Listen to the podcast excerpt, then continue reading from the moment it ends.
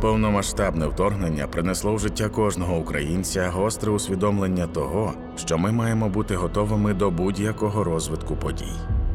Відсутності електроенергії води, хімічної небезпеки і навіть вибуху на атомній станції. Та найголовніше, що вимагають нові реалії бути готовими до потенційних катастроф природних, техногенних і, зокрема, тих, що можуть статися внаслідок воєнних дій. Чи можемо ми передбачити такі катастрофи? Чи можемо запобігти або впливати на можливий масштаб їхніх наслідків? І якими мають бути системні зміни, щоб захистити населення та довкілля України?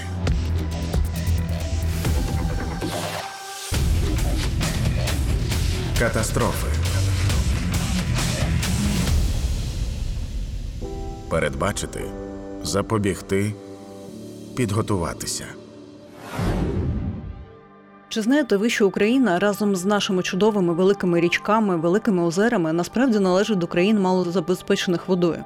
Чи думали, що чекає на вас після війни, і чи може Україна зіштовхнутися з дефіцитом прісної води? І якою буде вода в наших річках після цієї війни? Про це в найближчі 20 хвилин ми говоритимемо з Маріаною Гінзолою, екологом, магістром екології, кандидаткою наук в новій серії нашого подкасту Що не так з вашим сприйняттям води. Ситуація ускладнюється тим, що станом на сьогодні поки небо над Україною не закрите. Жоден регіон і жодне місто, жодний населений пункт, де є централізоване водопостачання або де присутнє водозабір з відкритих поверхневих джерел, не є в безпеці, і це проблема, оскільки невідомо, що може трапитися в будь-яку секунду наступну. Я не хочу нагнітати і створювати якийсь негативний сум, але факт полягає в тому, що наша безпека це сьогодні надзвичайно крихке поняття, якщо воно взагалі може бути присутнє у війні. Тому будь-яка інформація, яка допоможе вам вижити в цій війні і щасливо дожити до перемоги і жити далі, потрібно здобувати її щодня. Потрібно цю інформацію акумульовувати, слухати і просимо залишайтеся з нами. Ви отримаєте ті знання і ту інформацію, яка потрібна вам буде для безпечного майбутнього. Наприкінці минулого року ми з колегами з благодійного фонду право на захист реалізовували проект, метою якого було навчити журналістів працювати з непростою і ну давайте будемо відверті, не найхайповішою темою. Йдеться про вплив військових дій на стан водних ресурсів в Україні. Вже тоді, рік назад, ми говорили про те, що наслідки війни постукують в майже кожен український дім, і, власне, Мар'яна була учасницею цього проєкту. Ми разом працювали над цією темою. Але щоб говорити про наслідки війни, нам дуже важливо мати якусь точку відліку, адже проблеми з водою в Україні виникли у нас, ну очевидно, що не з 24 лютого. Наскільки я розумію, до того ми мали дві найбільші комплексні проблеми: це нестача води. Перша та друга це забруднення водних ресурсів. І тут я б хотіла уточнити, Мар'ян, як спеціалісти оцінювали стан водних ресурсів в Україні ще до 22-го року, до початку повномасштабного вторгнення? З водою в Україні ніколи не було все ок починаючи з ХХ століття, коли сюди зайшла Червона Орда і почалася побудова світлого комунізму, радянський союз поширював надзвичайно негуманне і антиводяну політику, яка застосовувалася на експлуатації водних ресурсів для задоволення індустріальних потреб. В принципі, тоді йшла активна відбудова, і це все мало свою вагу і мало свою ціну. Але ті практики, які залишилися, вони десятиліттями виснажували водні горизонти України. Для прикладу, скид е, стоків без очищення у річки. Ця практика була впроваджена радянським союзом. В принципі, наші українці раніше і бабуся моя розповідала, такого не відбувалося. Ніхто ніколи не скидав скиди у річку, з якої люди набирали воду для пиття. А радянський союз цю тему поширював дуже активно. Всі заводи просто і безпідставно собі скидували всі ці скиди. І, власне, річки почали перетворюватися з джерел е, водопостачання одночасно на стічні канави. Е, ця практика в європейському тодішньому не європейському союзі в Європі також поширювалася 16, 15, 13 століття, і вона призводила тільки до негативних речей, тому що санітарія, чума і так далі. В результаті українці відходили від свого цього коду культурного традиційного, і станом на сьогодні, на початок 91 2021 року, 90-х, ми вже зайшли з вододефіцитом. почали будувати незалежну Україну. Проблеми накопичувалися, оскільки будь-які екологічні проблеми вони йдуть пліч опліч з економікою. Якщо країна має кошти, вона вкладає їх в технології в ресурси. На планеті Земля не існує бідної країни, в якої все чудово з навколишнім середовищем. Ну такого апріорі просто немає. Це потрібно прийняти. Всі ті класні кейси, які ми бачимо в інтернеті, бачимо в картинках, це країни, в яких серйозний економічний розвиток. Це треба прийняти і розуміти. Воно було характерно, звичайно, для промислових регіонів. А як бути з регіонами там, де промисловість не така значна? Забруднення е, радянського союзу чітко прив'язувалося до водного джерела. Тобто, спочатку е, промислові об'єкти почали будувати в тих регіонах, які вважалися перспективними для розвитку.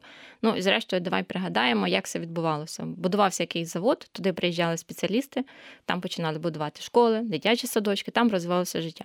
Коли цей промисловий об'єкт закривався, в нас з'явилися ці депресивні покинуті містечка, в яких не було якоїсь своєї підоснови з того, що там було наявне в тому ресурсі.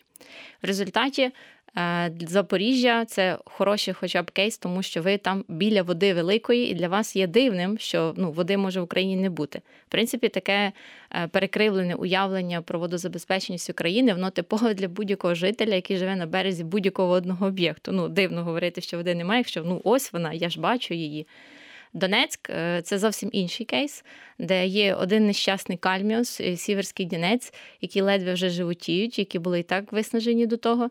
Плюс почалася активна розбудова при наявності вугільного басейну, і експлуатація зросла настільки нещадно, що сьогодні це найзабрудненіша річка України, з якою, в принципі, мало хто вже міг впоратися ще до війни.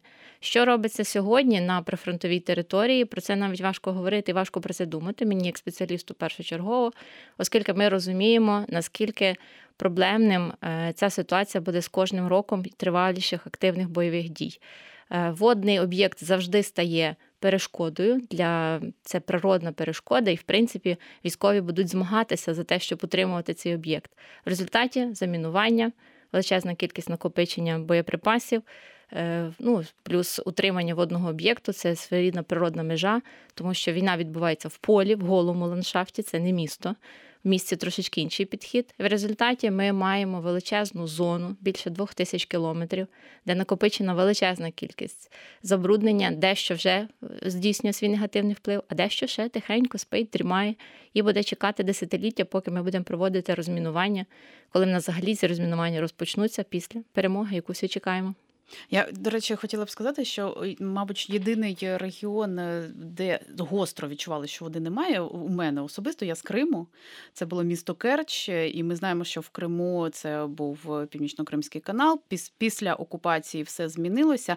У нас перебої з водою були завжди. От з 90-х я пам'ятаю від початку мого життя. І е, зараз е, це велика проблема взагалі окупований півострів, і там ситуація з водою, сільським господарством суспільством. Так тут можна щось проаналізувати загалом, яка доля окупованого Криму і після деокупації, що з тим всім нам робити потім? Е, станом на сьогодні Кримський півострів це взагалі дуже болюча точка. Україна займає надзвичайно милосердну позицію в контексті Криму, тому що при перекритті водопостачання до Криму, в принципі, екосистема цього півостріву, жителі, всі, хто там знаходяться, вони знаходяться в абсолютній залежності. Це буде пустеля за декілька років. Звісно, що ми не працюємо за тими методами, як ворог, і Україна постачала воду і після від'єднання, відокремлення, і постачає і зараз не перекривається. Але Криму також потрібно повертатися до тих традиційних е, методів збереження води, які були раніше. Це накопичення дощової води, це історичний код Кримського півострову, накопичення оцих невеличких водосховищ і так далі для потреб сільського господарства, тому що постійно перебувати в такій нестабільній політичній ситуації, конкретно військовій ситуації, так на цій підвішеній нитці ну це надзвичайно неакуратно. Якщо нас хтось слухає з цього півострову, то я думаю, вони розуміють і постійно дбають про свої припаси, тому що нині завтра ти відкриваєш кран, а води немає. Як сталося так, що у нас сформувалося це хибне уявлення про те, що ми забезпечені водою будемо там, я не знаю ще наскільки сотень е, років вперед, тому що така думка, ну вона у нас побутує скрізь у всіх, що води у нас достатньо. Ну тому що в кожного у нас в будинку є або колодязь, або конкретно центральне водопостачання. Ми відкриваємо кран, і вода йде. І це ну, створює ілюзію, що ну а в чому проблема? Більшість міст і взагалі розселення українців завжди було прив'язано до водних об'єктів. Тобто, ну подивіться карту України. Тобто йде річкова долина, і в принципі в її межах завжди селяться люди. І так з'являються міста, місця, більші, більші селища, хутори, все це прив'язане до води. У нас є велика кількість дощової води. Знову ж таки, я пригадую, як і моя бабуся, як моя мама. Вони всі збирали дощову воду і поливали городину, всю поливали дощовою водою. Ніхто не використовував ту питну воду, яка була з крану. Але з часом, з кожним з кожним періодом, з інтенсифікацією сільського господарства, збільшення внесення нітратів, нітритів, всього, що дозволяє чудовим яблукам у наших супермаркетах бути чудовими у січні, лютому, березні, квітні, травні. Ніхто ніхто не задумується, чому ці продукти виглядають так чудово. Ну вони не виглядають так, тому що в них серце не уражене корозією. Ні, на жаль, вони оброблені спеціальними механізмами, спеціальними засобами, активними, агресивними речовинами. І ці речовини, звісно, що з цих яблук змиваються дощем і все це попадає миючі засоби. Ми всі з вами беремо участь в цьому. Для еколога є одне таке хороше, красиве правило: 1 до 10 називається. Для того, щоб розбавити забруднення одного літра забрудненої води, потрібно 10 літрів чистої води. Ну, от порахуйте, яку кількість води ви приймаєте свій будинок і який об'єм ви відпускаєте забруднений. Чим тільки не хочеш. Від косметологічних засобів, які створюють дубильний ефект для будь-чого, що не розкладаються зараз тіла на цвинтарях, до Ведуча просто в шоці інформації. Я ж все на себе одразу. Супер, супер. Тоді ваше серце також не уражене корозією, як ті яблука. Сподіваюсь. Так, от. Ну і власне ми насичуємо це все. І тоді уявіть, ну ви не були, я розумію, для жителів, для присічного українця це щось дивне. А я була на очисних спорудах і знаю, там не стоїть нанофільтр з е, наномолекулярною сіткою, там, скажімо, як в Америці, в Штатах, де найбільше грошей видається на е, вловлення нітрогену, і цвітіння в них немає, тому що в них є дорогі ресурси для того, щоб очищувати цю воду. Сьогодні технології для вирішення будь-якої екологічної проблеми вони в світі наявні, але все це коштує гроші, і це треба розуміти. Там стоїть доволі примітивне обладнання, і завдяки тому, що ми хлоруємо воду, ми маємо взагалі безпеку. Але для мене найбільшим чудом станом на сьогодні є те, що сьогодні в нас осінь вже 23-го року. Попри те, що в нас відбувалося в Україні, в нас досі не було спалаху санітарної якоїсь проблеми. Цього року навіть не було зафіксовано холерного ембріону в Одесі. Це просто неймовірно. я не знаю, ну насправді для мене це абсолютно якийсь небесний знак благословення для нашої країни, тому що ну. Це унікальна ситуація з такою температурою, яка була цього літку, ось ця ситуація, яка відбувається, і я в цьому бачу якісь знаки. Я попрошу повернутися назад і дуже коротко зараз е, просто прокоментувати, які кроки робила держава для того, щоб поліпшити ситуацію напередодні війни. Е, отже, 90-ті роки до 2000-х, в принципі, це такий період водного затища. Україна працювала на тих документах і нормативах, які були розроблені з Радянського Союзу. В принципі, все отак стабільненько. Це досить депресивний період, те десятиріччя нічим таким цікавим не відзначалося, крім конкретних фундаментальних інституційних перетворень нашої незалежності. Починаючи з 2000 року, коли ми почали брати активний курс на водне законодавство Європейського Союзу і почали знайомитися з водною директивою Європейського Союзу, в Україні розпочинається поступова робота в цьому напрямку. І, в принципі, як спеціаліст, я можу зазначити, що ця робота є не супер успішною. Ми не виконали все, що від нас вимагалося. Тобто, станом на сьогодні ми не подолали ще половину того, що нам потрібно зробити по імплементації всіх цих законодавчих директив, наказів і так далі. Але для нашої ситуації ми рухаємося в принципі непогано. Ми зробили короткий екскурс в наше минуле, поговорили про те, що було до 22-го року. А тепер хотілося б поговорити про те, що буде після того, як ця війна закінчиться. Найбільша проблема це використання зброї. Я думаю, ви всі бачили в телеграм-каналах, всіх цих пабліках фотографії цього стар'я, яким вони нас закидали перший рік. Ракети 56-го року, 67-го, 78-го. Тобто абсолютне дрантя, яке там гнило в них на складах, вони це все викинули і прилетіло все це до нас, і тепер воно лежить в нас, і ми повинні це все ліквідовувати. Це величезна проблема. Пальне, яке знаходиться в цих зарядах, туди додають спеціальні надзвичайно токсичні речовини, які дозволяють пальному бути пальним більше 30 років. Знову ж таки, це півтони на одну ракету. Це знову ж таки тут воно залишається. Окремо все, що пов'язане з вибухами в контакті, коли вже відбувся вибух.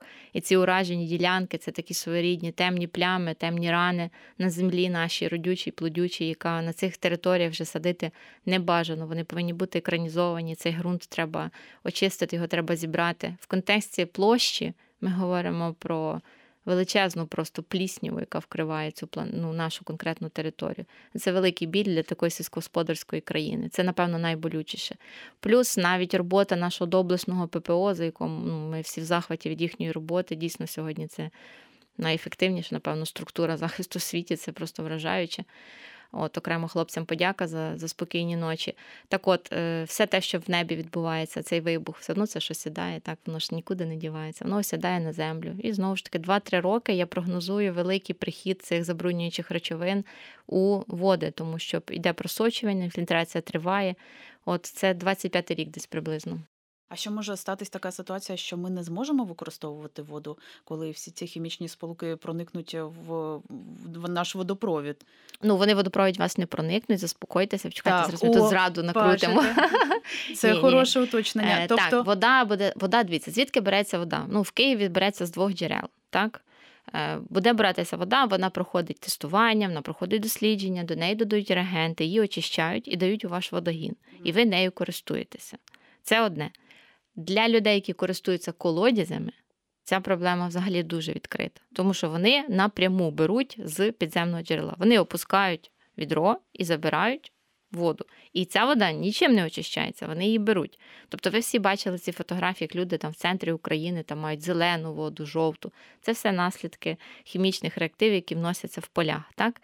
Жителі місця в цій ситуації, взагалі будь-хто, хто користується центральним водопостачанням, він умовно знаходиться більшій безпеці, тому що про нього дбають. Я говорила, що зараз під час війни дуже хороша ознака, що все добре, це коли я чую запах хлору з крану. Якщо він є, це чудово. Це означає, що вода оброблена і вона, в принципі, нашкодити мені не може. Що можна зробити для того, щоб ну, принаймні зараз пом'якшити наслідки, які кроки нам потрібно робити і як громадянам, і як країні? Головна мета цього подкасту донести сьогодні кожному українцю, що кожна краплина води в Україні на ціну золота. Дійсно, це звучить дивно, але золото в контексті, що гроші, які ми повинні витрачати на очистку, ми повинні мінімізувати ці витрати на виході. Тобто це профілактичні дії в контексті того, що я буду віддавати своєї квартири, свого побуту, свого життя воду мінімально забруднену. Я закликаю всіх купувати менш агресивніші хімічні речовини для очищення, для прання. Звісно, це не стосується дружин військових. Я вас розумію, повірте. Я знаю, як попрати одяг військового, який вкритий всім, чим можна, і нічого не допомагає. Вам зелена зона, вам ми не будемо вас заставляти. Але сьогодні на ринку представлені такі засоби, і їх треба активно купувати і ними користуватися. Наступне правило, до якого я закликаю в кожному публічному виступі, де би ви не проживали, незалежно від території і як ви далеко від прифронтової зони. Поповнюйте і постійно отримуйте запас прісної бутильованої води. Де би ви не мешкали, як би скептично ви не ставилися до питання впливу екології на власне життя, зважаючи на війну та непередбачуваність подій, команда благодійного фонду Право на захист наполегливо рекомендує потурбуватися про власну безпеку. Ви маєте бути обізнаними щодо факторів ризику в вашому регіоні та знати, як діяти в надзвичайній ситуації. Дякуємо всім, хто був з нами, та чекаємо з нетерпінням на наступну зустріч. Говорити будемо про непросту тему екологічного права та чому нам важливо орієнтуватися в законодавстві, як наша необізнаність щодо власних прав може перетворитися на реальні проблеми та загрози для життя і здоров'я. З вами були Вікторія Дей та Мар'яна Гінзова. Дякую.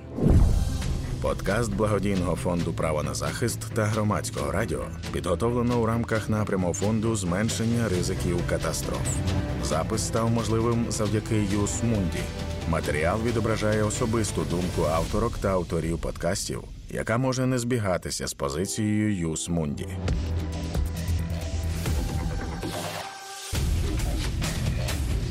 Катастрофи.